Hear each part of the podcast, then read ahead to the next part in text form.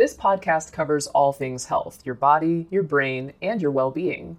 Each week, we'll be joined by doctors as well as the occasional guest to talk about the health topics that mean the most to you.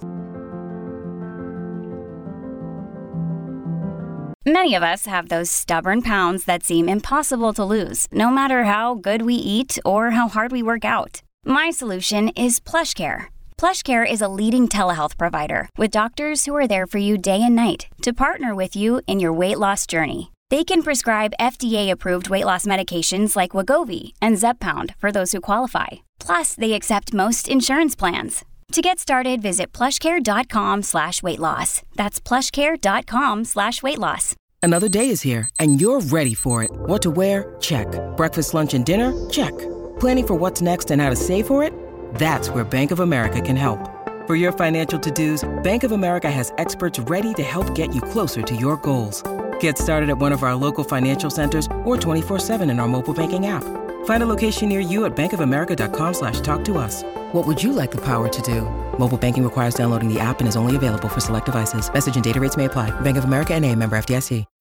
When you need mealtime inspiration, it's worth shopping Kroger, where you'll find over 30,000 mouthwatering choices that excite your inner foodie. And no matter what tasty choice you make, you'll enjoy our everyday low prices, plus extra ways to save, like digital coupons worth over $600 each week. You can also save up to $1 off per gallon at the pump with fuel points. More savings and more inspiring flavors make shopping Kroger worth it every time. Kroger, fresh for everyone. Fuel restrictions apply. Now, today I'm going to be discussing recurrent UTIs. So, over the next 20 minutes or so, I'll be covering the definition of recurrent UTIs, a little pathophysiology, some risk factors for UTI recurrence, and treatment options, including lifestyle changes and the use of antimicrobials. So, UTIs are one of the most common conditions presenting to primary care, something that I probably don't need to tell you as I expect you're all very aware of how frequently they crop up in acute slots and on call shifts. UTIs are more common in females, and by the age of 24, a third of all women will have had at least one UTI. And, maybe more concerningly, up to a third of these women will have a recurrence. Multiple recurrences can often follow an initial infection, resulting in a clustering of episodes.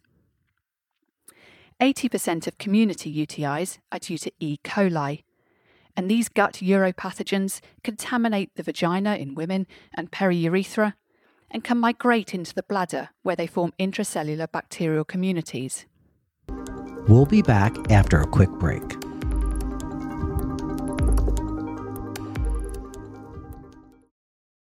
Here is a quick word from our sponsor. We take this few seconds off to inform you, our valued loyal listener, about the best health and fitness podcast shows from the Nezpod studios. Join us as we give you the best of the best health and wellness updates you can rely on for the treatment of chronic health problems. Classic functional medicine back to basics health tips and special updates from the best doctors in the United States of America. Check out this health and wellness podcast shows. Explore Health Talk Weekly, Healthy Lifestyle Matters, Excellent Health Digest, Healthy and Free Daily, and last but not least, Weekly Health and Fitness Corner. Also, check out Nasty Boy CC, the truest story never told fiction podcast, for that real life on the go experience with the 27 year old Golden Boy, who made our guest invite number one list. He tells us about his story as it happens in real time and in real life. It's Nasty Boy CC, the truest story never told. Go get a load of that happiness because happiness is healthy as we know it. Join us every week as we continue to provide you the best of health and fitness wellness updates from around the globe. Enjoy the show.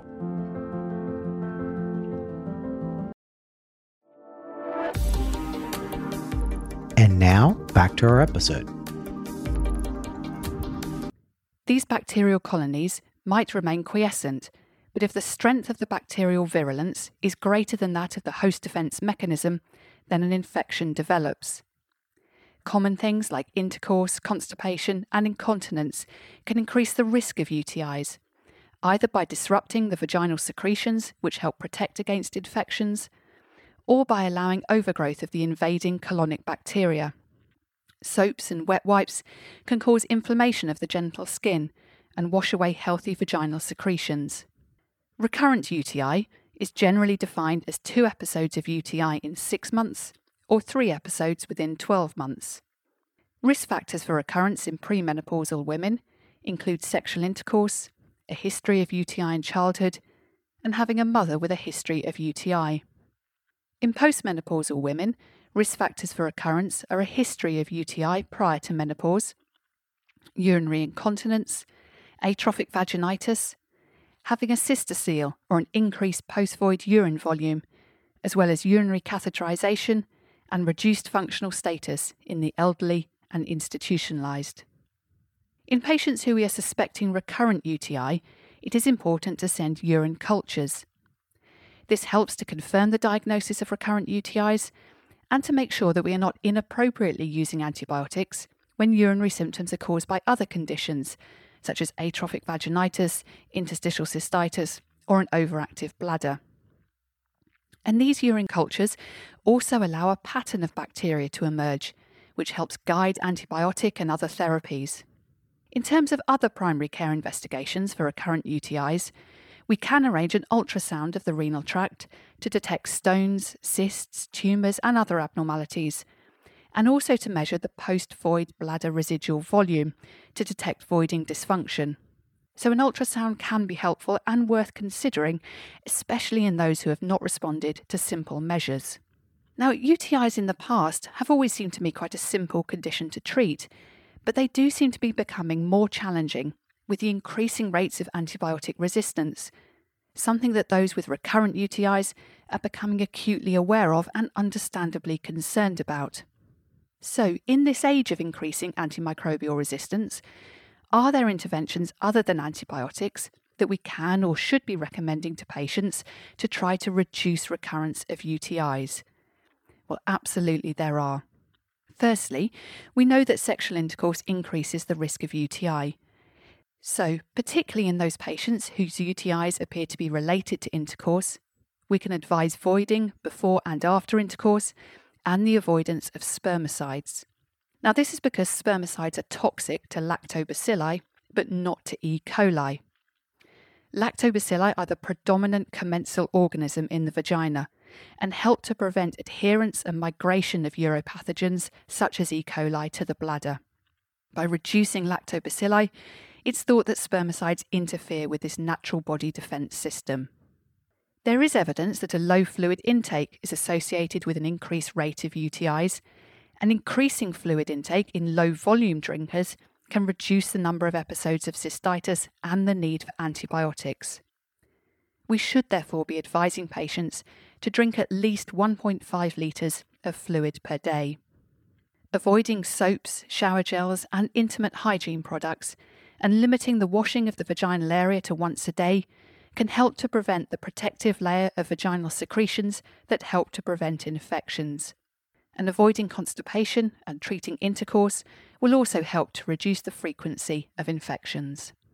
It was hoped that probiotics may help reduce the incidence of UTIs by augmenting the normal flora of the body, that lactobacilli that we discussed earlier, and increasing the host defense mechanism. Unfortunately, studies have not shown a benefit over placebo, and despite their low risk of harm, they are not routinely recommended. We can, however, discuss cranberry products with patients, as it's thought that the polyphenols in cranberry are a natural defence against infection, as they bind to the fimbriae on E. coli and prevent attachment to the urothelium. There is limited evidence for the use of cranberry products, with some reports stating you would need to drink eight glasses of cranberry juice a day to prevent UTIs. But because of the low risk of harm, they are often recommended by urologists, and some women do seem to find them helpful. Because of the amount of cranberry juice that would need to be consumed, cranberry capsules may be more practical. But it is also worth noting that the cranberry products are often high in sugar and therefore not recommended for diabetic patients, and cranberry is also contraindicated with warfarin. Cranberry supplements should not be taken if there is an active UTI as the high acid content can irritate a sensitive bladder. The active ingredient of cranberry is D-mannose, and D-mannose, a monosaccharide that's naturally found in fruits, is increasingly marketed as a pure ingredient in dietary supplements for reducing the risk of UTIs and it can be purchased over the counter. When excreted in urine, D-mannose potentially inhibits E. coli from attaching to urothelium and causing infection. And research suggests that D-mannose could be a promising remedy as prophylaxis for recurrent UTIs, with actual rate of reductions as high as 45% at six months. It's usually well tolerated, although some patients do experience GI side effects such as diarrhea.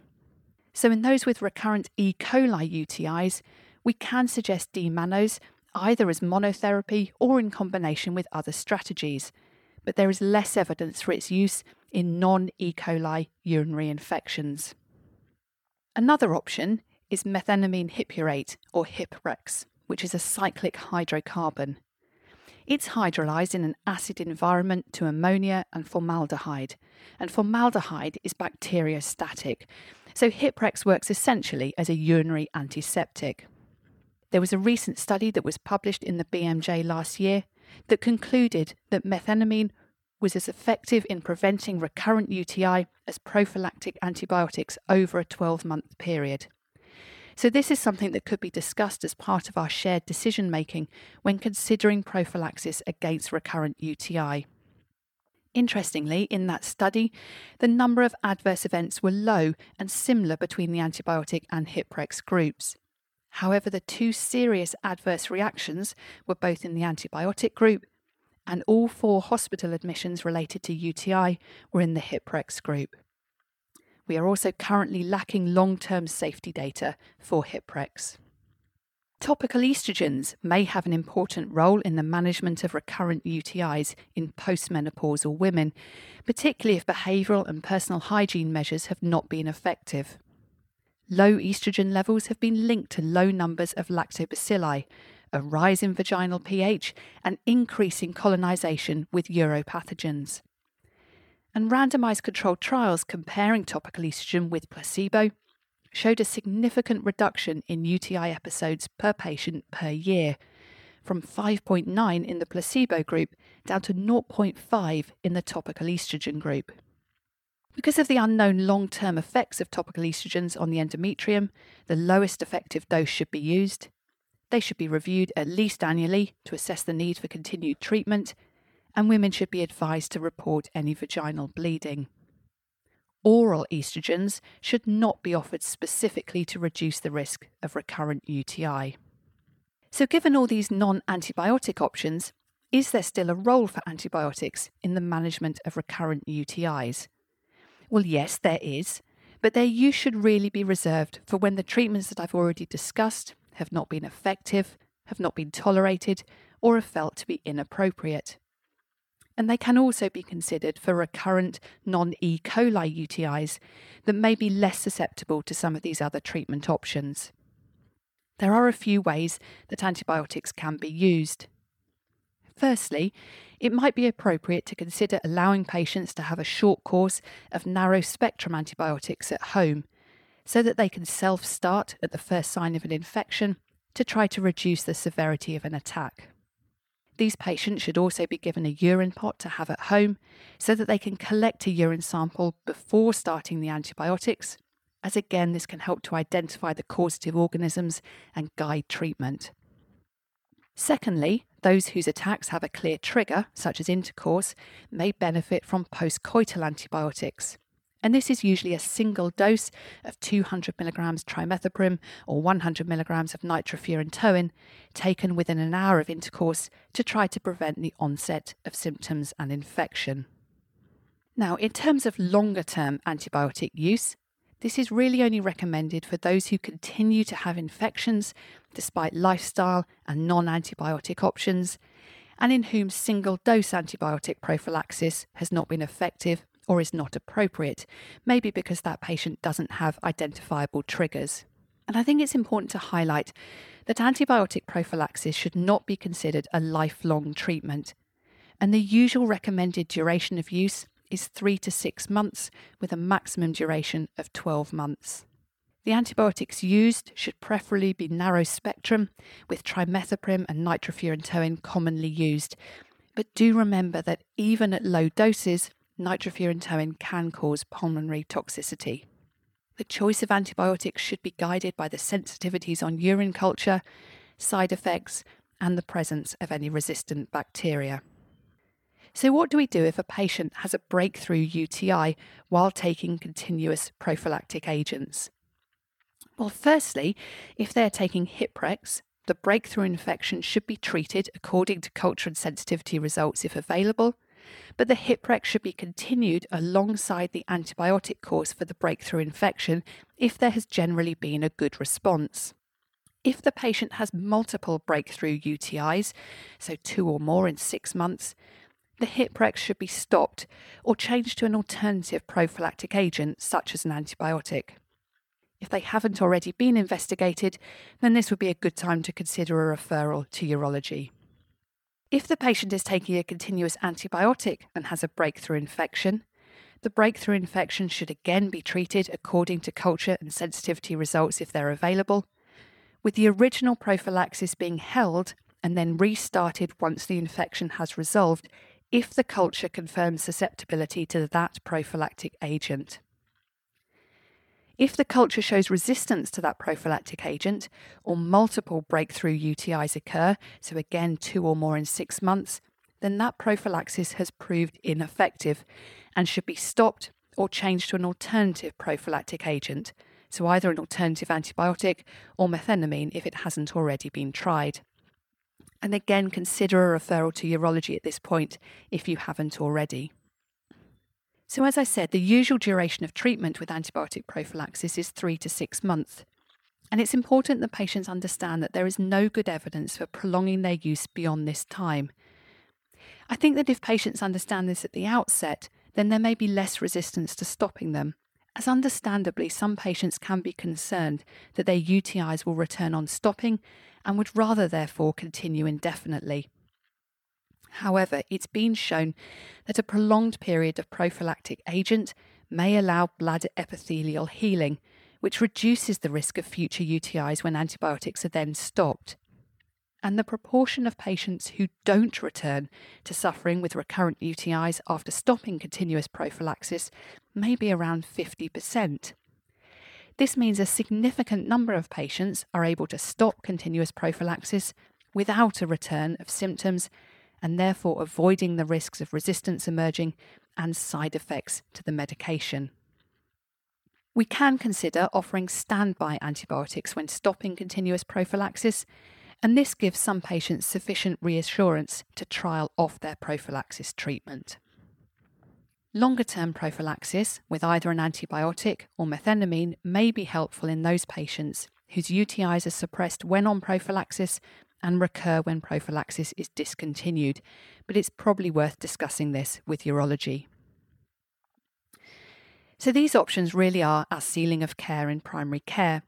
And in terms of involving our urological colleagues in the management of recurrent UTI, the referral criteria would include any man with more than one UTI, people with recurrent upper urinary tract infections, people with recurrent lower urinary tract infections when the cause is unknown, those over the age of 50 with a new presentation of recurrent UTIs, as this cohort need a cystoscopy to determine if their symptoms are due to an intravesical lesion, such as a stone or tumour. And as we've already said, those of any age whose recurrent UTIs are refractory to lifestyle changes, topical estrogen in our older postmenopausal women, other non antibiotic strategies, or antibiotic prophylaxis. We should also refer anyone with recurrent UTIs if they have a suspected structural abnormality of the urinary tract, for example, those with a history of UTIs in childhood, known neurogenic bladder dysfunction, and known renal stone disease. When patients are referred, they can expect a thorough history and examination, as well as a review of their urine cultures and it's also likely that they will go on to have some imaging. This is commonly an ultrasound of their urinary tract with an assessment of bladder emptying, if this hasn't already been done in primary care, and sometimes an X ray or CT may also be deemed appropriate. Many patients will go on to have a cystoscopy, especially as I've already suggested in those over the age of 50 with a new diagnosis of recurrent UTIs. But interestingly, there has been evidence showing that in younger patients with normal imaging, a cystoscopy adds little in terms of diagnostic pickup, so it might be omitted in this cohort. In terms of other treatments that might be considered in primary care, one option would be intravesical glycosaminoglycans. The theory behind these is that the urothelium is lined by a mucus layer of glycosaminoglycans and proteoglycans, and these are felt to be an important host defense mechanism. By boosting this layer with initially weekly and then monthly intravesical glycosaminoglycans delivered by catheter for around five months, there has been shown to be an increase in the number of women who are UTI free at 12 months. But at the time of recording, there have only been a few small studies in this area. Future treatments that are under development include immunostimulants or vaccines against E. coli and other uropathogens and appear to be promising emerging treatments. There are several oral and IM products under development, but they are not at present available for clinical use in the UK. So, in conclusion, a multimodal approach to UTI prevention is probably the most effective strategy. In these times of increasing antimicrobial resistance, it is important to balance the benefits and risks of antibiotic use for the prevention of UTIs, and we should be aware of and discuss non antibiotic strategies with our patients. This will conclude the episode. Thanks for tuning in. If you like what you hear, please leave a comment and subscribe. Thank you.